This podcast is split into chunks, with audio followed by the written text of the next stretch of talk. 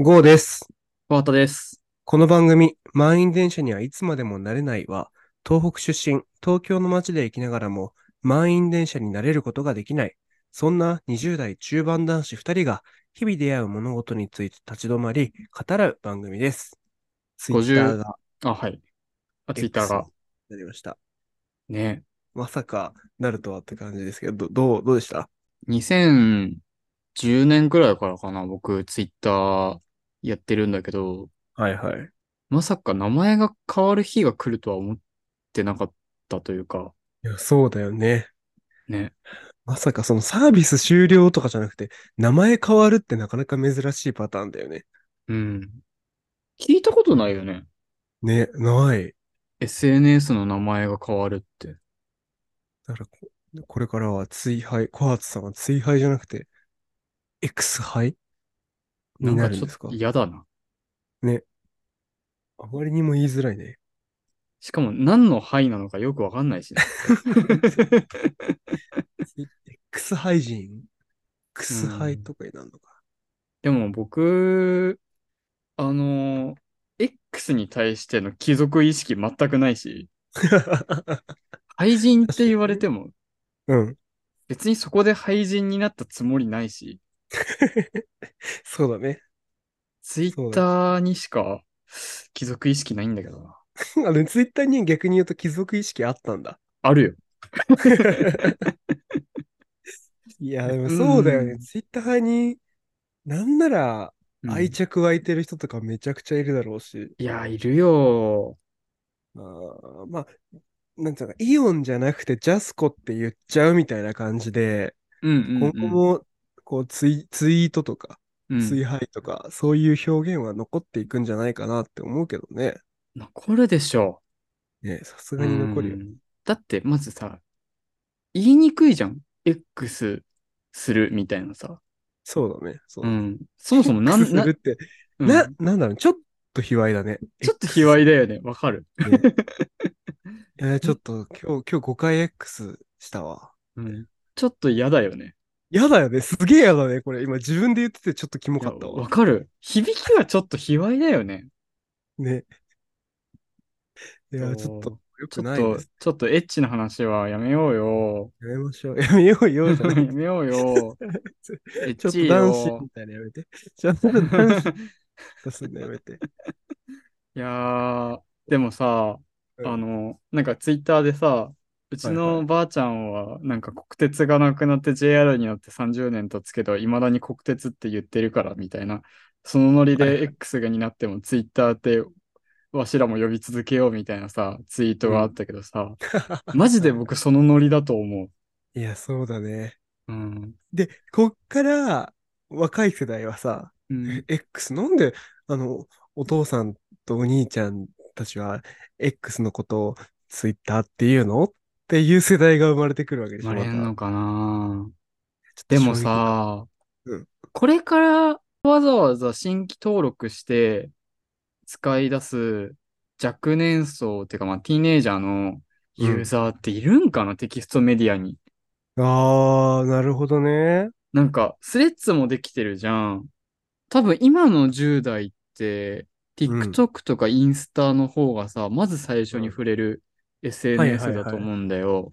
はい。で、その流れでスレッズとかもできたからさ、うん。なんかもはや最初から X になんかテキストをなんていうんだろう書き込みたいからやります登録しますっていう子たうんうちんいるのかな、ああ、確かに、それは、言われてみたら、あー確かにって思った。うんだって周りで使っ、周りの高校生とか大学生で使ってる人いないかもだって僕らのな。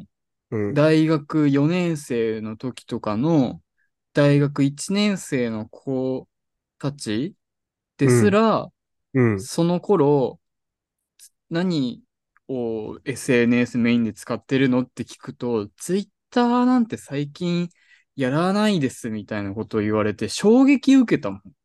はいはいはいはい。確かに確かに。いわんや最近の子たちなんてもっとやらないんじゃないそうだね。ね。いやー、そう考えると、もう、インターネット老人たちの SNS になっていくのかなと。そうだろうね。なんか、多分、なんて言うんだろう。おじいちゃん、おばあちゃんが集まる集会所みたいな感じになってくんじゃないやだ な、それ。で、まあね。なんか、廃墟と化していくみたいな。うん、なんか少なくなったね、みたいな。うん。そんな感じなんじゃないかな。いやー、ありえるね。うん。ありえると思うわ。あの、たま、たまにというか、うんうそん。の、この前、久々に、えーっと、4年前とかかな、まあ3年前、4年前ぐらいに結構メインで動かしていたアカウントに久々に入ったんですよ。はいはい。フォローイングの方、そのフォローしてる方の、うん。あのータイムライン、フォローしてる人たちのつぶやきが見れるタイムラインがあるじゃないですか。うんうん、でうん。そっち飛んでみたら、もう全然みんなツイートしてなくて、えー。多分みんなツイッターからもどんどん離れていったんだろうな、というのあがあ、そうなんだ。それこそもう分かっていっちゃったから、えー。いや、やっぱ廃墟と化していくんでしょうね。あ、そうなんだ。だからそれで言うと結構、うん僕の見てる層は、うん。割とまだツイッター使ってるっていうか、ええはいはい。まあそれで言うと結構僕がフォローしてる層が結構なんだろう、テキスト書く人々だからかもしれないけど、はいはい。なんか結構まだまだ離れていってるって言ってても、うんう使っん。てる人多いなっていう印う象んで、うんうんうん。だから多分この二人でも結構使う、SNS の使い方多分違うんだろうなって思う。今話してる感じ。確かにね、それはあるかもしれない。うあんまり俺ツイートしないし、うんうんうんうん。一方でね、小松さんは毎日のように息をするようにツイートしてるし。あ、いや、でもそんなことないよ。あ、本当にうん、今なんか、いや、テキスト使ってる層ってなんか言ったけど、うん。それでも、あ、なんかツイートするけど、するし、うんツイッターもつなんか使うけど、それでもなんか昔に比べると、なんか、追廃ってほどじゃなくなったなとは思う。ええそうなんだ。なんかもっと1日10も20も、ほんとなんか暇だと30くらいツイートしてたけどね。ええうそんんな時代があったんだ。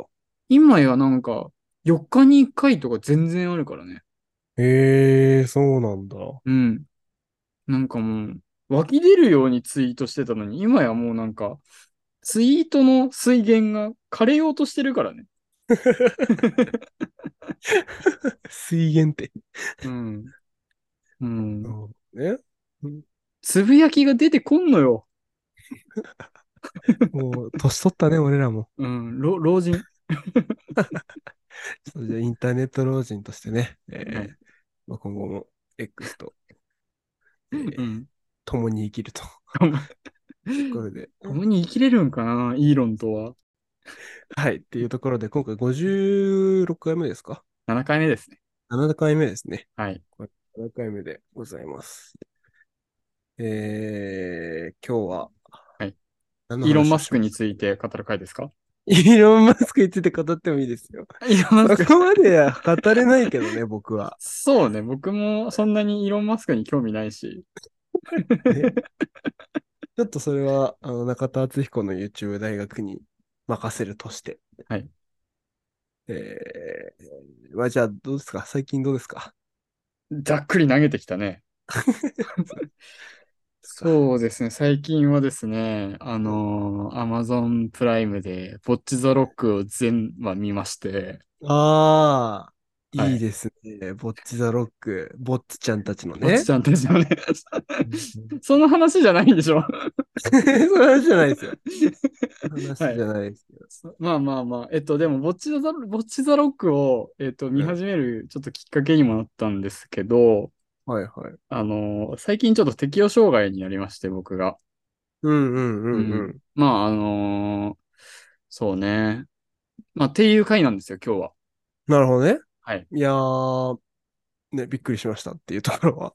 だけど僕びっくも、りあうのん、最初伝えられたときびっくりしまして。ねえ、いや、そうなんですよ。一週間くらい前、えっと、これがに7月の25に撮ってるので、7月の17とかかなに、うんうん。えっ、と、診断を受けたときに、はい。えっ、と、まあ、適応障害ですね、ということで、ううんん、と、まあ、まあ、平たく言うと結構、まあ、仕事で、まあ、忙しくしてて、うんまあ、なんかょ調子悪いなーって思ってたら、まあ、なんかあっという間に結構しん、なんか精神的にしんどくなってって、うんうまあんうん。心療内科に行ったんですけど、うん。そうね。なんか、あのー一週間くらい過ごしてて、本当になんか、まあ、それこそ、ゴーくんに、あの、飲みに連れて出してもらったりとかうんうんしてて、まあ、なんとか生きてるんですけど、まあ、それこそうんね、あのー一緒にダーツもね、したね。新宿で。あしましたね、ほんと新宿で。うん。だってあ、あまりにも小畑さんがね、元気なさそうにするもんだから、ちょっと心配しましたけど、どう、どうですかまあ、その、診断受けたときは、うんあ、だから今回はちょっとこう、いろいろ、えーまあ、適応障害といううんうんうん。診断受けたって中で、いろいろそこのこう気持ちとか掘り下げていければなと思うんですけど、はいはい。まあ、どうでした診断名、診断受けたときの率直な気持ちうんうんみたいなところで言うと。そうね。半々で、うん。診断を受けた瞬間は、うん。うわ、仕事どうしようかなっていうのと、なんか、うんちょっとし仕事ね。受け止めきれないなっていうのがう半分ん。と、はい。もう半分は、うん。あ、やっとこれで解放されるっていう感覚。うーん、なるほうんど。と解放されるみたいなとこ。はいはい。まあなんかもうちょっと掘り下げて言うと、仕事をやらなくて済むっていう解放っていうよりかは、うん。名前のついてなかったこの苦しい感覚うん、うん。に名前がつくことで、あうん、これは、なんだろう、まあ病気だったんだというか、うん。まあ疾患だったんだっていうのを、なんか今までこう自分を責めてた何かがそこから解放される感覚があっうん、うん、うん。て、うん、安心したっていうのが半分。うん、ううんん、なので、診断を受けた瞬間は割とそこの半々がせめぎ合う感じで、うん。複雑なうんうん思いではあったかな。なるほどね。そこからまあ変化もいろいろしていったかと思うんだけど、新宿行ったのが、えーっと、だからその診断受けて3日後とか、 3日後かな。うん。うんあん時の気持ちで言うと、どれ、どんな感じだったのうーんとね、話、仕事から、まあ、ちょっと時間を、順を追って話していくと、翌日、はいは職場に話して、うん。まあ、もうなんか早急にいろいろ引き継ぎとかを上司と話しながら、あのはい僕が持ってたタスクを、あの、あ預かってくれて、んうんと、だから診断を受けた2日後から僕は休みっていう形になって、で、はいはい。ゴーと新宿で飲んだのが多分、その次の日だから、えー休んで2日目かなそっかそっか、仕事ね、うん休みそう始めて2日目ぐらいで。だはいはい。ったんだよね、あの時は。うんで、その時の気持ちで言うと、まだね、ちょっとふわふわした感覚というか、はいはいはい。うん。あのー自分の感覚で言うと、なんか、仕事から離れて手持ち無沙汰になってるような気もするし、でうも、ん。なんか自由にいられて安心してるっていう感覚もあるし、うん、うん。なんかまだどう過ごしていいかわかんない、どう周りにもうんうん、話していいわかかんないよわねかんないみたいな、結構そういう感覚で、わかるわかる、それ。でも、一個、やっぱこう、GO にあって安心したのは、やっぱり GO が2月に鬱になって、こうんうんうのん半年間、そのいろいろ話聞いたりとかもしてたし、うんそれこそ、うんその病、病気というか、鬱になった、ほぼ瞬間、うん瞬間というか、まあ、診断を受けたその後の話とかも聞いてるから、うん。なんかそういいう意味ではいろいろ話しやすかったというか、のもあるし、結構今までその診断、診療内科に行くまでで言うと、で休みの日とかも誰にこう、誰かに会った方が絶対に気持ち的には楽なんだけど、誰に連絡していいか分かんないみたいな時がずっと続いてたから、そうだよね。まあしんどかったりするとね、なおさら。そう、連れ出してもらえたっていうのはすごいね、嬉しかった。うんうん、よかったよかった。そうい。やーね、あれもダーツ行ってボコボコにされて、ボコボコにされてボコボコにされてないよね。まあずっと2位だったのか。ああ、もう僕がね。 誰がボコボコにされてたよ。 それなりにやってたんだよ。。捏造、捏造しちゃいました。いや、でもね、本当に、本当によ。あの、うんうんうん。勝ったと思ったらね、他の人が1位分取っていくし。そう ね。本当に僕と僕の彼女と小畑さんの3人で行って、で、彼女が劇的な勝利うをんしたり、うん僕が劇的な勝利をしたりみたいな。うんあれみたいな。全然元気づけてくんねえじゃねえかよって 怒って。全然小畑さん立てる気ゼ ロ。 ゼロ。本当に。大人げねえなっつって。ボコボコにね、ボコボコにじゃないね。うんごめんいやなさいボコボコいいよ、本当に。もう、 あざ作って帰ってきたもん。 いやまあね、でも確かにね、こう、まあこうなんていうか、自分が、僕は2月に、うんうんえうーん診断を受けて、で、その時にこうしてもらえたら楽だったなとか、こうしてくれた人がうんういんうてすごい楽だったなみたいな、そういうムーブをしたっていうだけだか。うんうんうんら、ね、あの、もう全然今後も何かあったら言ってもらいたいなと思うし、いや、ありがたい。今どういう一日の過ごし方としてはどうですかそうね。一週間経ってみて、うん、なんか、うーん、今は、うん、まあ、ひとまずなんか一日やり過ごせたら、俺 OK かなって思ってます。はいはいはい。で、なんていうかな。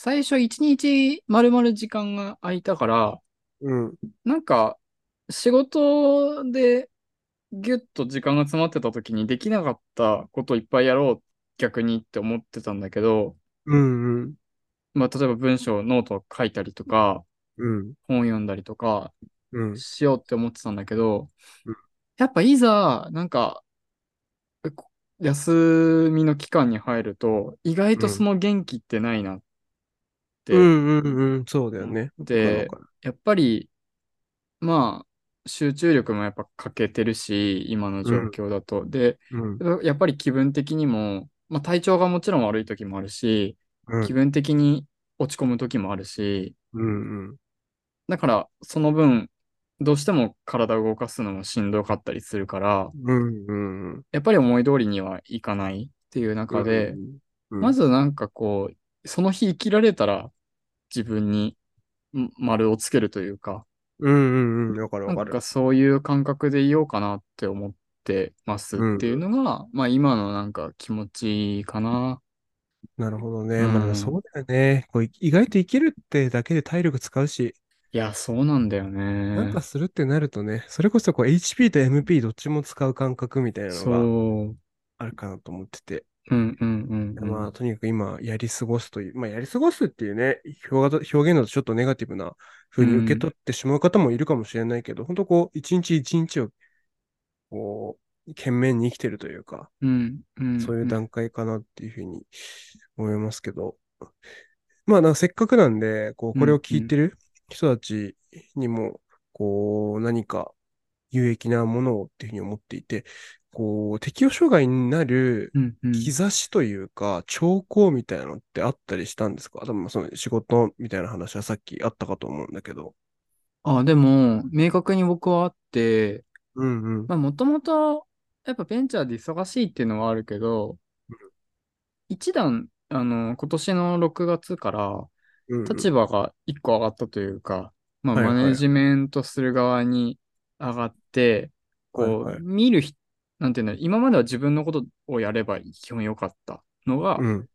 周りの人のことも、ある種面倒を見たりとか、そはいはのい連絡取り合ったりとかっていうのが一気に格段に増えて、お医者さんからも、あのーやっぱり急激な環境の変化がやっぱり原因ですねっていうのは話した時に言われたので、うんうん。まあまずそれが予兆、予兆というか、まあげ一個の原因で、うんはっきりとした予兆で言うと、うん。割と体に僕は最初に出たなと思ってて、うんうんうん。家に入った頃に、うん。あの、吐き気が止まんなくなった時があって、うんうんうんうんうん。で、特に、その、出やすかったのが、うんうん。コーヒーを飲ん、多めに飲んだ時に、うん。呼吸が結構もう吐くのもできないし、吸うのもできないみたいな感じで、えー、はい、はい。で、それ。で吐き気がするみたいな。はいはい。まあ、聞けか。うん。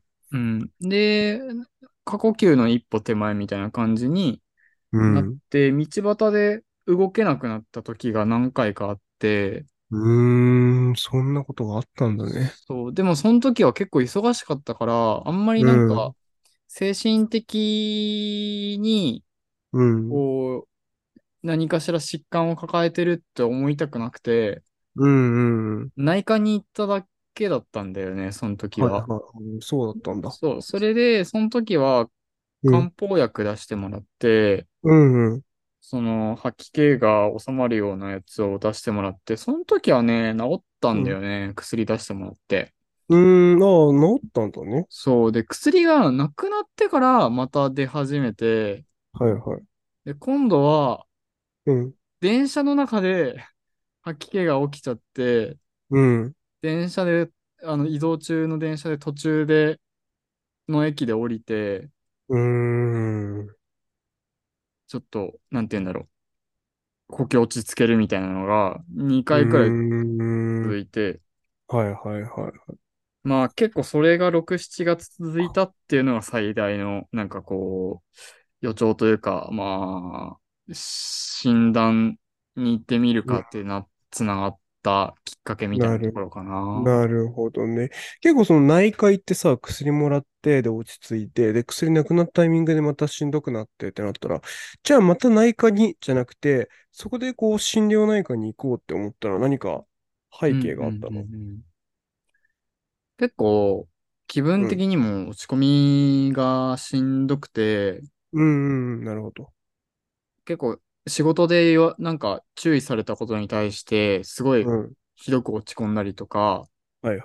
あとは、き結構ね、休みたいっていう気持ちが強くなってて、ああ、なるほど。いや、気持ち的にも気ね、持ち的にも、上下がそあう、ったんだ。上下があって、仕う事ん。中も結構もう、わかりやすく言うと、もううん。走るのが限界で、うんもう休みたいってパタって崩れ落ちるみたいな、うなんかん。うー。そうんいう感じの感覚になってて、うん。うんうんで、休みのたびにうん。うん。部屋から出れなくなっちゃうというか、うんうんそうん。の出る気力がなくなっちゃって、はいはい。っていうのを2週、3週くらい続けてて、そうわ、うだったんだ。これうはん。やばいなって思ったんだよね。ある、その診療に行く前の日の夜に目が覚めたう時ん。に、うん。これもしかして精神疾患かもなって思って、なるほどね。でも確うかにん、こう、気持ち的なところの、うーん、ヘルシーさが全然ない状態だったんだもんね。そはう。いだはからい。い、思って、うん。一応行ってみるかって思って行ったって感じかうー、な。うんなるん。ほど。そういう背景だったのか。そうえ、ね。なんかさ、もうさっきの話聞いてると、やはりこう、環境の変化、そうんの、うん。外的要因の方が、あ、めちゃくちゃ大きかったんうだんろううなっていうんのうはん前提ね、前提で、あの、聞いてみたいなって思うんだけうん。ど、うんうん。で仮に、こう、まあ、その適応障害にならずに済んだ、その予うん防うん的なうん。観点で、うんこういうふうにしてたうらんもうしんかうしたん。らならなかったのかもなとか、うんうなんんかう。そういうんこう予防的観点の何かってあったりするの かな。まあ前提、法的その観さっき点言った通り、か。うん、その要は環境的なところうがん。はほぼほぼだって思うふうに思うから、まあいそれははちょっいと前はい。提な上で、もしあったら聞いてみたいなって思う。いや、わからんね。 正直。うん、 まあそうよね。そうよね。 正直、わからんな。いや、まあそうよ。なんか、いや、俺の時も思ったけどさ、やっぱ、えーもう、みんなその危険性ってはらんでるんだろうなって、小松さんの話聞いててすげえ思った。うん。だって、うん、さ、なんか、風邪みたいに、うん、なんか例えば、手洗いしましょうとか、うん、マスクしましょうとか、あったかくうしましん、ょうとか、そういうんじゃないじゃん。うん、うんそうだね。うそうだん。ね。なんとも言えない よね。いや、本当だよ。うなんか、いや、そうそん。う。なんか、まあ、俺はさ、結論やっぱ、もう、なんかちょっと兆候を感じたら、速攻心療内科とかうんそうだ行ねった方がいいなっていうのは思ったあんあ、はだいはいはい。けど、やっぱそそうのね予防的な観点でさ、もしなんかう、んあるなら聞きたいなって思ったと。ああだから。みみんなもだってななるよ、これ。マジでなる。なんかいつの間にかなってるとか全然あると思うから。そうね。で、しかも俺ら二人がさ、こう別うのんこう診断を受けたってすごいこう貴重なそうだね環境だと思うから、もしこれ聞いてくださってる方がね、あの、いたら、何かこう、その人たちが、その人たちが、なら、まあ、ならないに越したことない。うあんどう、どうですか、ん俺は、うつ病はならないに越したことはないっていうふうに思ってるんだけど。でも、ならないに越したことはないと思う。うん、まあねうん。そうだよね。だから、まあ、そこのこう、ならないための、ナレッジというか、ならないためか。ノウハウみたいなもしね、。あるならって思ったけど、まあまあ、難しいだろうし。まあ予兆を感じたらうん行く、診療内科に行ってみるとか、なるほどね。はいはい。うんまあそうよね。あと意外とさ、どうどうすかその、仕事うんの引きうん継ぎとかも、い意外とできるなって感覚あの、あお意外俺は結構あったんうでんす。そううん意外とみん、意外とできるし、はいはいはい。意外と自分いなくても回るし、はいはいはい。休む勇気うんうんうん。ぜひ持ってほしいみたいな。うん。でもね、それは、うんあのーうん。まあ言葉を選ばず言うなら、マジで意外とできたうんうんうん。っていう。んうん。あの、もちろんなんていうの、それはあ僕の仕事を預かってくれた上司とかいるから、そうだなんねか。意外とできたって、ちょっと言いにくいところはあるんだけど、うん、その、もちろなんて言うんだろうこい言や葉をね。で選ばもずっ、ていう強のはあるくけどうん、強く認識してもらうためにうん、そうだなって僕も思っていて、うんうんうんうん。と、これ心療内科で、何うん、その、心適応、心適応障害ですねって言われた後に、なんかうん、悩んでることありますかみたいなことを聞かれたときに、うん強いて言うと、今うん持ってる僕の仕事、大丈夫かな回るかなとか思っちゃうんですよねって言ったときに、うんうん。もう責任感が強いですからねって言われて、うんうんうんうん。まあそうは思いますよね。でも、それはまあ周りの人が何とかしてくれるし、うんうんうん。休むこと、自分を大事にすることが大事ですからって先生に言われて、うんあ、っていう思って、あ、そうだよなっていうのが思ったのが一つと、うん翌日に上司にまあいろいろ話してて、うんまあ一応僕の方でも、うんその、手放しにうん適応障害になりました。もう無理ですって、白旗あげるだけだと、ひ結構やっぱ僕が今抱えてる仕事って、あのー社内だけで完結しない仕事が多かったから、はいはい。クライアントがあってみたいな話とかうんうんも結構あったから、うん一応今のところ持ってる僕のやつを整理しとこうって思って、その上司と面談する前に、今何をも、何のタスクを持ってるかっていうのを書き出して、うんうんで、上司に引き継ぐときに、今は、えっと、こう、何個、この案件があって、はい。それぞれこういう、その、進捗です。なので、ネクストドはこれやってほしいですっていうのを伝えた上で、そのう引き継いだんのね。はいはいはい。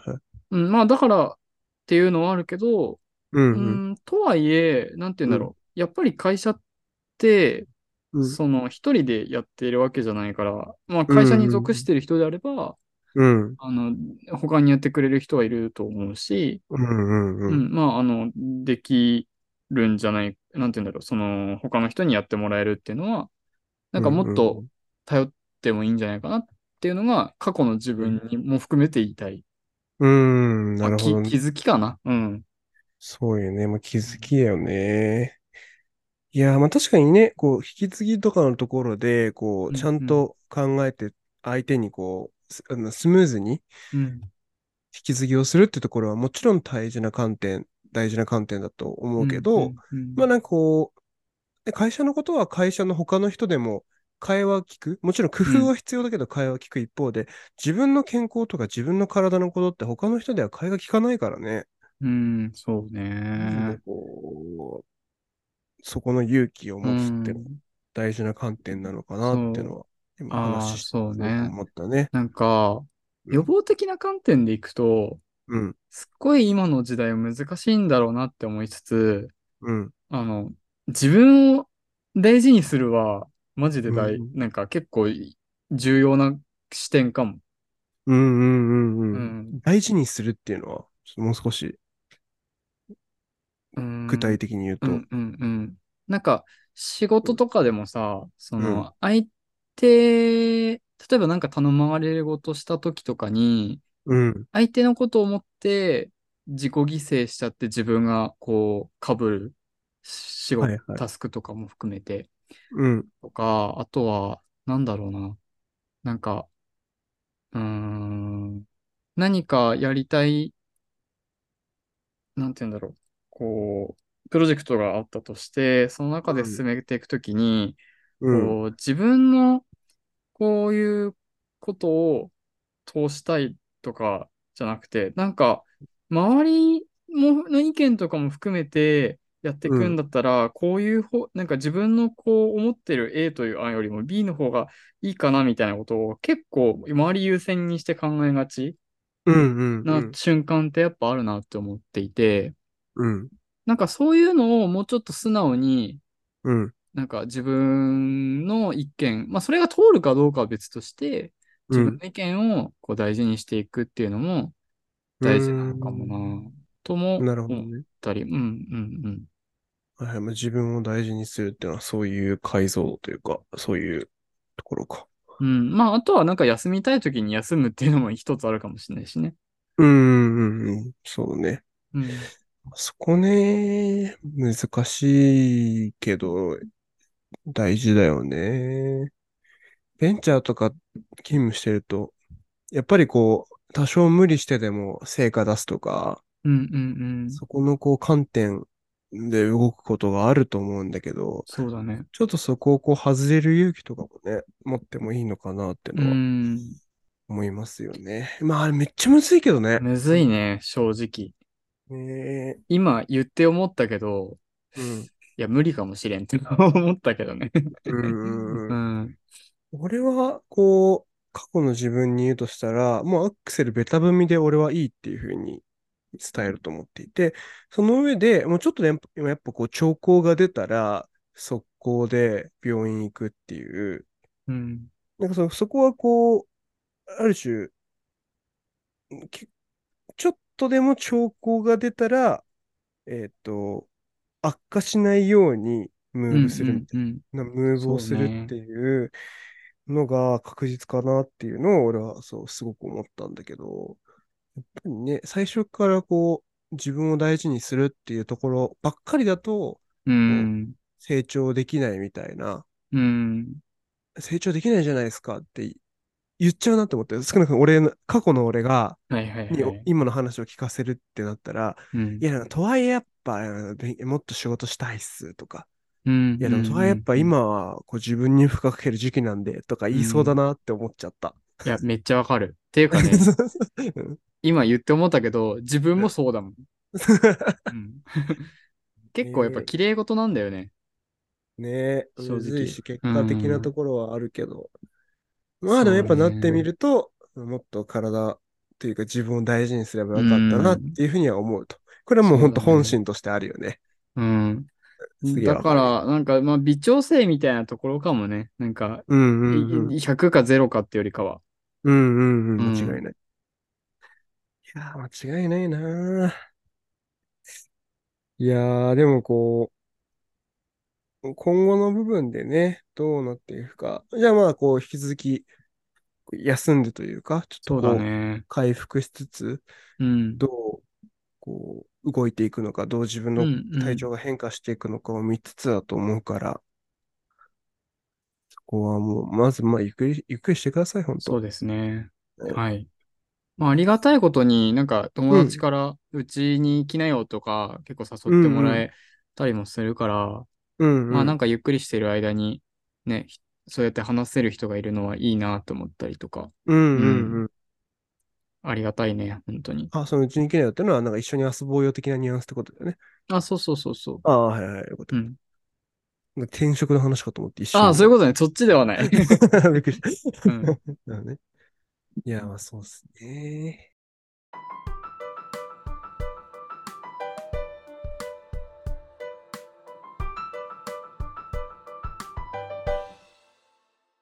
この番組、満員電車にはいつまでもなれないでは、皆様からのお便りを募集しております。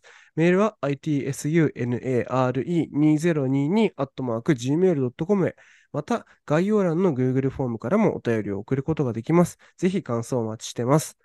えーまた、Twitter での、あ、これ X ですね。X での感想ツイッターでいいんだよ、ツイッターで。 はい、じゃあツイッターっていうに今後も言っていきましょう、僕たちはね。はいえツイッター Twitter での感想ツイートはすべてひらがなで、ハッシュタグいつなれをつけて投稿していただけると嬉しいです。それでは今回も聞いていただきありがとうございました。ありがとうございました。